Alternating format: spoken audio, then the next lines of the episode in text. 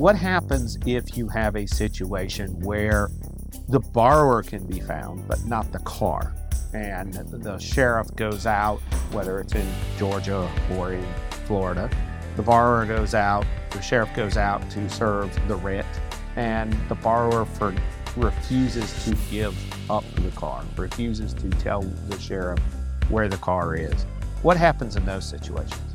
Well, I mean, if the borrower refuses to tell the sheriff, there's not a whole lot done about it. I mean, obviously compel them to come back into court and put him in front of a judge and have the judge, you know, make a demand that he'll be held in contempt of court for failure to, you know, provide the location of, of the vehicle. But you know, lots of times, I mean, if they're not going to tell you, they're not going to tell you. There's not a whole lot that can be done. I mean, obviously, what we can do is file suit on the note. Welcome to Banking on Credit Unions, your leading law podcast dedicated to credit union matters. Hosted by Jim Sorensen from the elite team at SVL Law, where they specialize in collections, bankruptcy, and foreclosure law designed for credit unions. From landmark cases to innovative legal strategies, Banking on Credit Unions podcast is here to shine a light on the legal pathways impacting your credit union. If you want to uncover legal insights designed just for you, listen and join the conversation. Let's get started.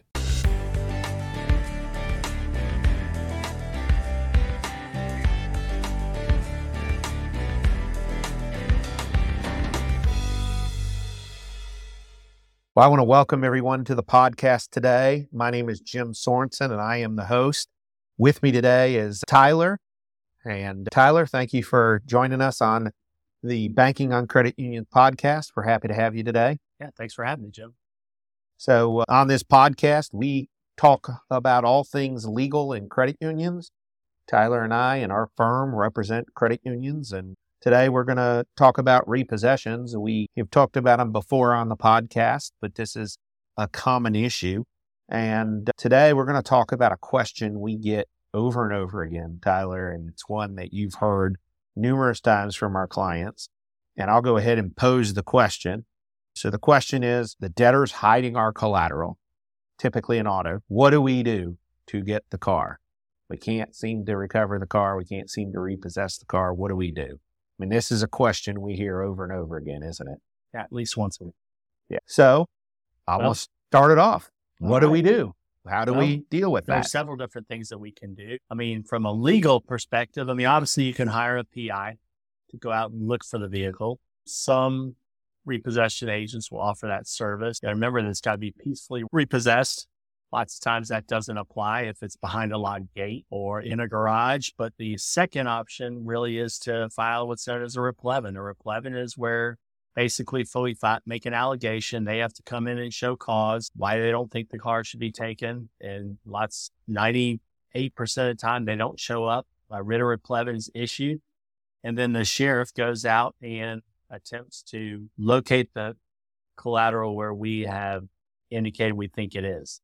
This applies if it's behind a locked gate. We need to know that because you would have to have like a special break order provision.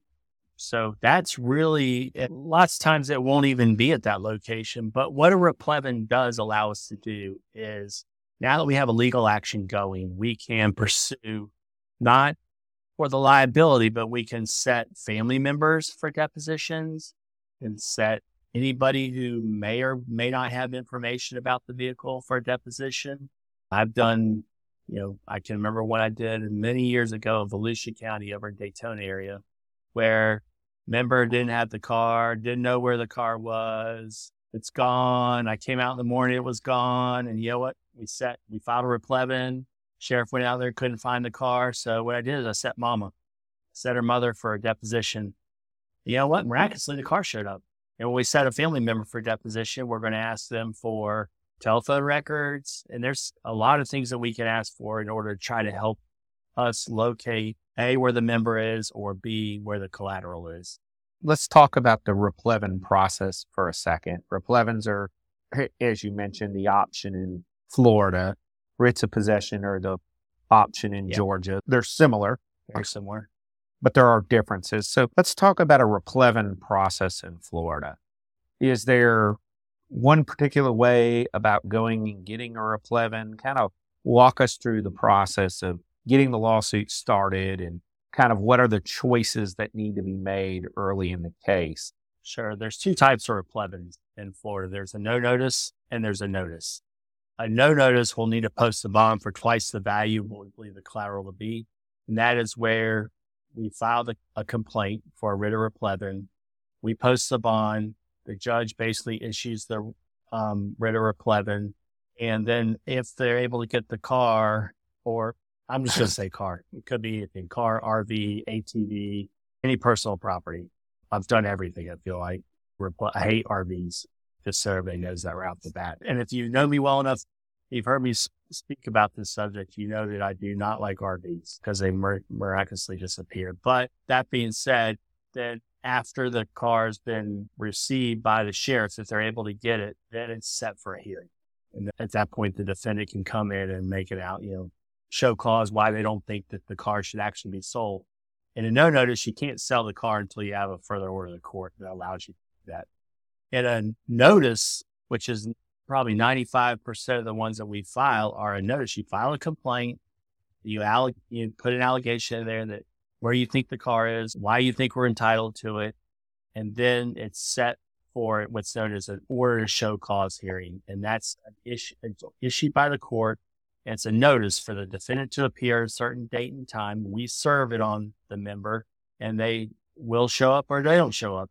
90% of the time they don't show up. And then it's a pretty simple allegation with the judge. Hey, we have a contract. We have a breach. This is where we think the car is. Um, we submit an order to the um, clerk of court, and the clerk of court issues the writ of replevin. You go out, and it's a very similar process in Georgia, uh, repossession in Georgia. That was going to be my next question. Yeah. What's how does a writ of possession process work in Georgia? Very similar. I mean, you file your, I guess, a motion for a writ of a petition for a writ of possession, and then actually, I don't there's no hearing. Yeah, there's no hearing in Georgia. So then basically it's entered based upon the facts that we've alleged. And then the sheriff goes out and attempts to execute on the writ of possession. So it's a little bit different. It's a little bit easier, but lots of things are a little bit easier in Georgia for the most part. So what common question we get is, you know, it, it, it goes along with what we're talking about here is we don't know where the car is and we don't know where the borrower is. You know, you only have one borrower on the loan, one person on the title. The borrower is the only person on the title, and the repo agent, the credit union, has not been able to find the borrower or the car. They no longer live at the address that's on record. They no longer work at the place of employment, and the car can't be found anywhere. And so they come to us and they say, Hey, can we replevin in that situation? What's kind of the answer there? I mean, there's nothing replevin. If you don't know where the car is, you know, or the borrower is, that's going to be hard to do a replevin. Because we have to have somebody to serve. Right. But we could file, I mean, if it's more of filing the case in order to try to subpoena family members who you believe may have knowledge of where the car is, that's a little bit different. But we certainly, and we would use the last known address of the member but a little wishy washy. You know, I think there's probably other ways to go about it. For instance, I mean, just hiring a person, you could hire a PI. Mm-hmm. We've had clients do that, a lot of success. And sometimes, you know, PIs have access to information that, you know, you can't necessarily get. So with the replevin, and I think this is what's important that everybody know in this situation where you cannot find the car and you cannot find your borrower, you know, it's possible that we could file the lawsuit or, or uh, whoever the lawyer is, preferably us, but whoever your lawyer is, could file the lawsuit. And then you know, hey, well, we know where this family member is. So we'll subpoena them to appear for a deposition and they'll tell us where the member is. They'll give us information that will lead us to the borrower in the car. And sometimes that happens, sometimes that doesn't. It, you know, what the credit union needs to understand, obviously, is the cost to file the replevin, just yeah. your court costs, not even attorney's fees, is going to be with the filing fee and all the initial stuff. You're talking about five to six hundred dollars. Yeah. And then of course you've got attorney's fees on top of that. So if you go down that road of actually filing the lawsuit, bringing a family member in for a deposition, having them deposed, your cost, your legal fees, you're going to be north of $1,500, maybe $2,000. It just depends. Yes. So it's got to be worth it. And, you know, you mentioned obviously examples where it has worked. And We both have had examples where it's worked and we've had examples where it hasn't worked. Doesn't work, yeah. So, you know, to me, this is kind of one of those you really need to probably talk it through with the lawyer. Is this a situation that seems like a good process or should we go the PI route? There's no guarantees here. Yeah. So it really does depend upon a case by case situation. Some of it will depend on how much is the car worth? How big is the debt? How much are you willing to spend to try to recover that debt? Sure. If we're talking about a really old car with not a lot of value, you probably don't want to spend as much. If you're talking about a $100,000 BMW, probably going to spend more to try to find that BMW. But this is the general groundwork. But, you know, these are ways that you can go about finding the car and getting the car. What happens if you have a situation where the borrower can be found, but not the car? And the sheriff goes out, whether it's in Georgia or in Florida. The borrower goes out, the sheriff goes out to serve the writ, and the borrower for, refuses to give up the car, refuses to tell the sheriff where the car is. What happens in those situations? Well, I mean, if the borrower refuses to tell the sheriff, there's not a whole lot to be done about it. We can obviously compel him to come back into court and put him in front of the judge and have the judge, you know, make a demand that he'll be held in contempt of court for failure to, you know, provide the location of, the vehicle. But you know, lots of times, I mean, this, if they're not going to tell you, they're not going to tell you. There's not a whole lot that can be done. I mean, obviously, what we can do is file suit on the note. Well, can we depose them and ask them for the location of the Sure. car? And if they refuse, that's a contemptible charge and they could end up sitting in jail. Yes. Of course, if they're willing to sit in jail and not give up the location of the car, then Yeah. you're kind of at wit's end. Yes. Sometimes, of course, and this can be frustrating to clients, but sometimes the borrower lies, right? Yeah. Well, I mean, if they perjure themselves on the record, that's obviously a situation where we can write the state attorneys or, you know, and ask them to hold the person in contempt of court. But we have to prove it, right? Yes. So if he says, I don't know where the car is, and Yeah. he has a believable story, I'm using he as the defendant here, debtor, it could be a she. But if they have a believable story, you know, that can be an issue. I mean, we have, we've had this come up now a couple of times recently where our client, credit union, is trying to recover the car. We go through the replevin process. The sheriff goes out, looks for the car, especially these are, you know, in Florida and Georgia, they're sometimes a little different. Georgia, they typically will go out, knock on the door right away and ask the defendant, where's the car? In Florida, they don't typically do that. In Florida, usually the sheriffs, most sheriff's departments, in my experience, will go out and they'll look for the car at the address we've given. And so if they drive out to the borrower's home and it's not there and we have the borrower's work, they'll drive to the borrower's work, look for it there. They may do that two or three times, and then they usually will contact us and say, Hey, I can't find the car. And so, usually in those situations, we have to say, We'll go knock on the door and ask the borrower where the car is, make demand. And so, in these couple of cases we've had recently, one in Georgia, one in Florida, the sheriff makes demand. And in both situ- situations, the borrower's story is, I thought the credit union repossessed the car. Yeah. It disappeared 30 days ago or 60 days ago or some time period ago. And, And we don't, we don't know where the car is. Like 90% of the time, that is the story. And, and so in those situations, unless we can prove they're lying, then it becomes very hard to obviously hold them in contempt or hold Sure. have them found of perjury. So if they're if they're good liars, they may be able to get by with it. We the one situation I have right now in uh, Florida, we're trying to depose the mother because he lives with his mother. I don't believe him. I think he's lying. We'll see, but I don't believe him. I don't believe my client believes him. And so we're trying to depose his mother. Well, he doesn't want his mother deposed. The mother failed to show for the deposition. We filed a motion of to hold her in contempt or to compel her to appear for deposition. And the debtor has filed a motion in opposition saying we're just trying to harass his poor mom. She has nothing to do with it. And we're waiting for the judge to rule on that or to hold a hearing on that. You know, I, I don't know what's going to happen in that case. I do think the mom probably knows something. I don't think the guy's story is true. He could not give a location. He could not give a date on when the car was repossessed. He's unwilling to file a police report. In the one we had in Georgia, the guy actually had filed a police report. He filed a claim with his insurance company. So he's at least acting consistent with the belief that the car was stolen. Now, again, I don't know if it was or not. I don't know if he's lying or not, but he's taken action that would be consistent with the story, whereas the guy in Florida has not.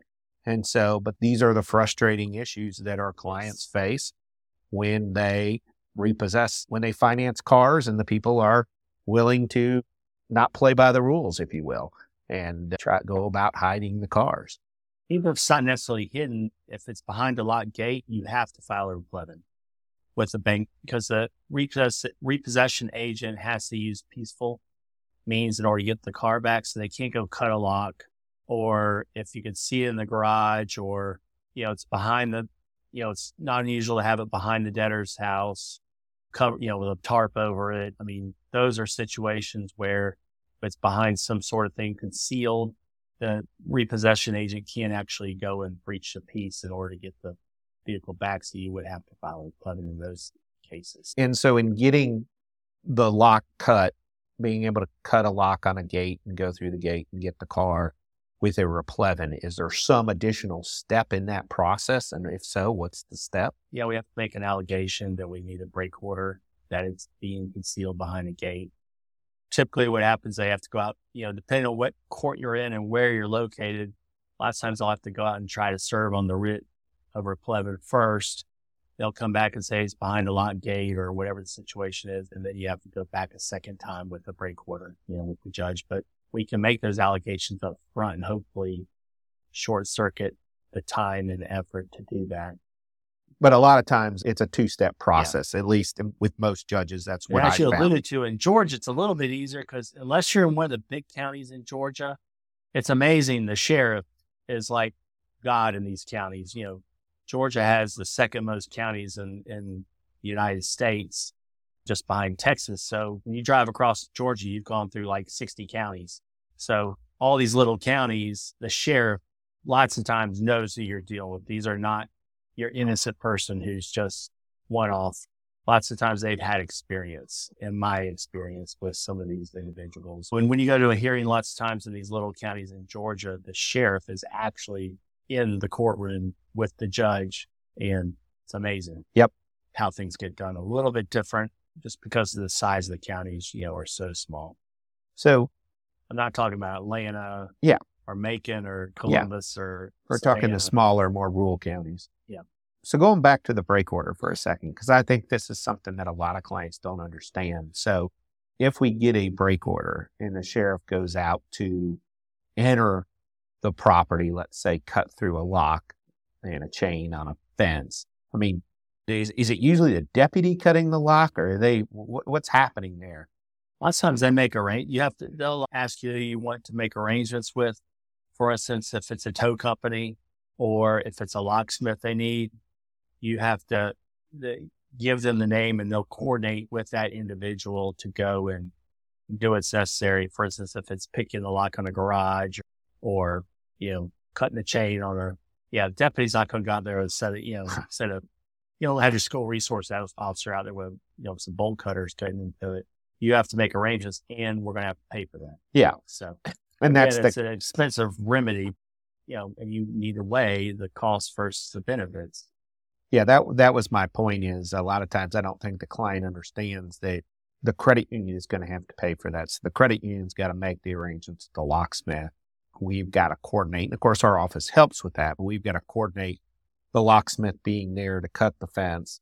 We've got to coordinate the deputy being there, and then on top of that, you've got to have your tow service, your repossession agent there, because the sheriff deputy doesn't tow it back for you. He is just there to serve the paperwork and to facilitate and make sure the, you know, the peace isn't breached. Make sure the home, the property owner doesn't come out with a gun and threaten to shoot somebody or they're, you know, wants to fight the repossession agent or the locksmith. So, and it does apply with garages as well. So it's not just simply cutting a, a chain and a lock on a fence.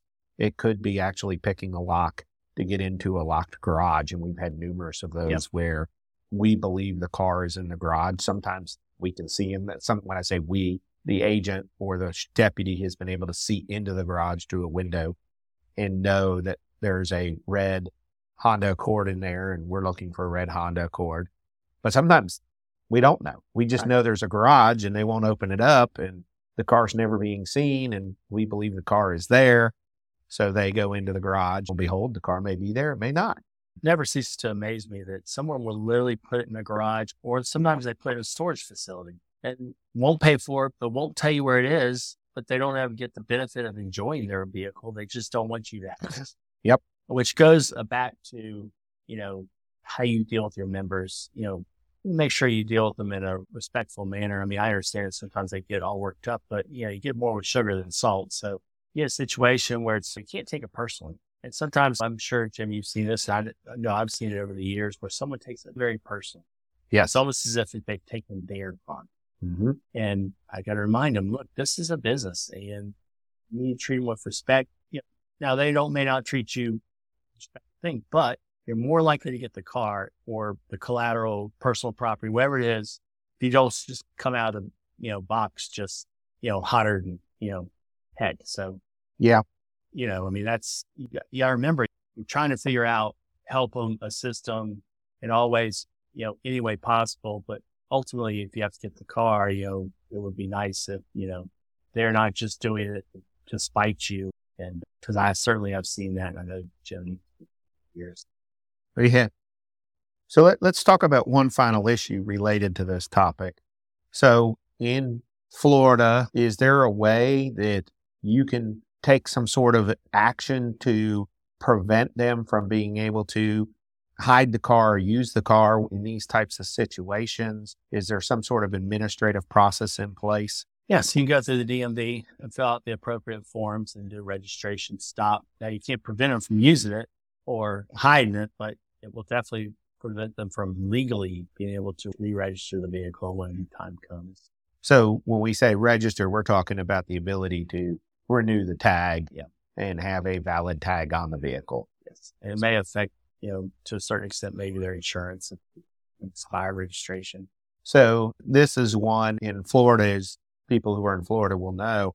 Usually the car's registration month is the month of the primary owner's uh, birthday, their birth month. So if you were to file for a registration stop in October and their birthday is in December, then the car is registered through December. They just would not be able to re-register it in December, which means if they get stopped while they're driving it, first of all, they're going to get a ticket. But normally what's going to happen is the police officer, the law enforcement officer is going to run that tag through the computer system and they're going to say, oh, wait, there's a registration stop on this vehicle. And so a lot of times at that point, the vehicle may be impounded and the credit union is going to get notice of it. So it can be a useful tool in Florida. It's not very expensive. There is a fee, of course. Anything you do with DMV, there's a fee. We all know that, right? Surprise. But it's a good tool in Florida that can be real helpful.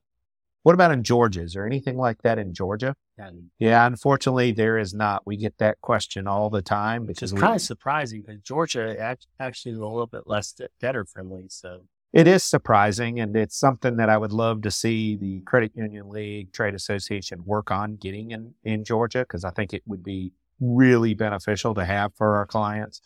But it doesn't exist yet. So unfortunately in Georgia that that isn't an option. But again, like all these remedies, it does have its limits. I mean, if the people have decided they're gonna transfer the car illegally, which usually means they're taking it out of the country and trying to sell it in another country, the registration stop's not going to work.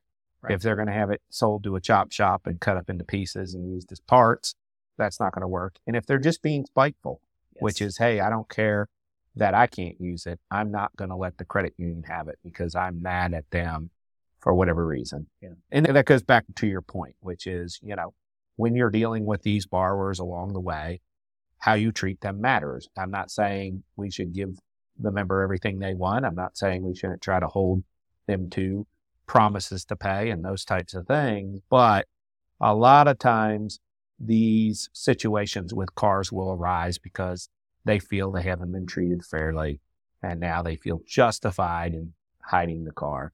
And so making sure we're making every effort to treat the member fairly, to be responsive to their needs, it helps. It doesn't eliminate all of them because there's just some people who, no matter what you do, how you treat them, they're going to work the system in their favor. But, you know, again, this is one of those topics that we get a lot of questions on. And hopefully for those you, those of you listening, you found this helpful. We're always here to answer your questions. And if we can ever be of assistance to you, please contact Tyler or I or another lawyer at the firm. And if you find these podcasts helpful and the information we're distributing helpful, please go and give our podcast a like. Again, it's Banking on Credit Unions.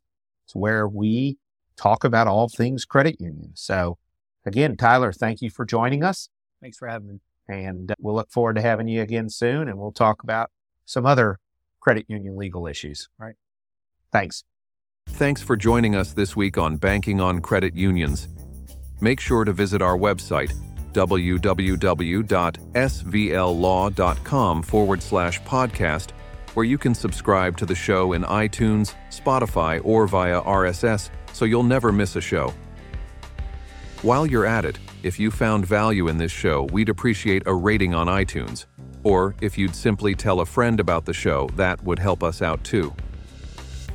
When it comes to credit union law, the Sorensen Van Leuven Law Firm has you covered. Reach out to us at svllaw.com because every credit union deserves top legal representation. Be sure to tune in next week for our next episode.